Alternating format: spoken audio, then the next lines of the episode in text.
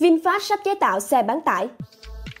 Hình ảnh kiểu dáng công nghiệp của mẫu xe VinFast mới cho thấy nhà sản xuất Việt Nam có dự định chế tạo một mẫu bán tải trong vài năm tới.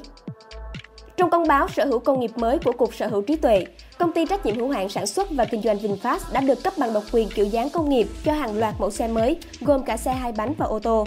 Đáng chú ý trong đó chính là một mẫu thiết kế xe bán tải mang thương hiệu Việt Nam.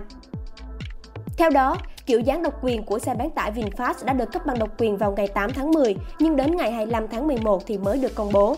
Có thể thấy, tác giả của bản mẫu này là ông Filippo Porini, giám đốc thiết kế của studio nổi tiếng Itor Design. Bản phát họa sơ lược của mẫu xe này cho thấy hình dáng khá bề thế và cứng cáp. Phần đầu và đuôi sở hữu hai logo chữ V đặc trưng, kèm theo phần đồ họa trang trí phía dưới cũng có dạng chữ V cách điệu, giúp cho cái nhìn đồng bộ trước sau khá là tốt. Hai bên thân xe thì được trang trí bởi một số đường gân dập chìm hoặc nổi, kết hợp với đầu xe lớn và vuông vức khiến mẫu bán tải này trông rất mạnh mẽ. Khoang cabin xe thì được phân bổ nhiều cho hàng ghế trước, với cánh cửa trước lớn hơn khá nhiều so với cánh cửa phía sau, trong khi thùng xe thì được làm khá dài. Theo thông tin trong văn bản này, đơn đăng ký kiểu dáng công nghiệp của mẫu xe bán tải VinFast đã được nộp từ ngày 14 tháng 1 năm 2019.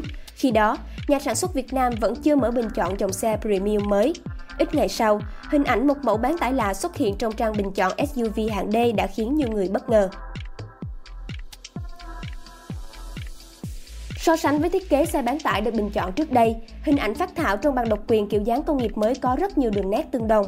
Điều đáng chú ý là mẫu thiết kế đã không nhận được bình chọn nhiều nhất khi đó. Công bố 7 mẫu xe được lựa chọn nhiều nhất của VinFast không hề nhắc đến mẫu bán tải nào. Ngoài ra, chưa có thông tin cụ thể về những chi tiết kỹ thuật của xe. Việc sản xuất một mẫu bán tải không hề dễ dàng trong bối cảnh VinFast chưa phát triển được nền tảng ô tô cho riêng mình.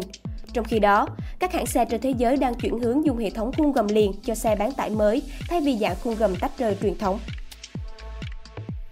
Công báo sở hữu công nghiệp mới của Cục Sở hữu trí tuệ cũng đề cập đến ngày hết hạn hiệu lực của kiểu dáng này là ngày 14 tháng 1 năm 2024.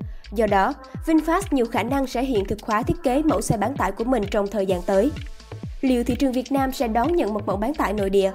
Tất cả sẽ rõ ràng trong 2 đến 3 năm nữa.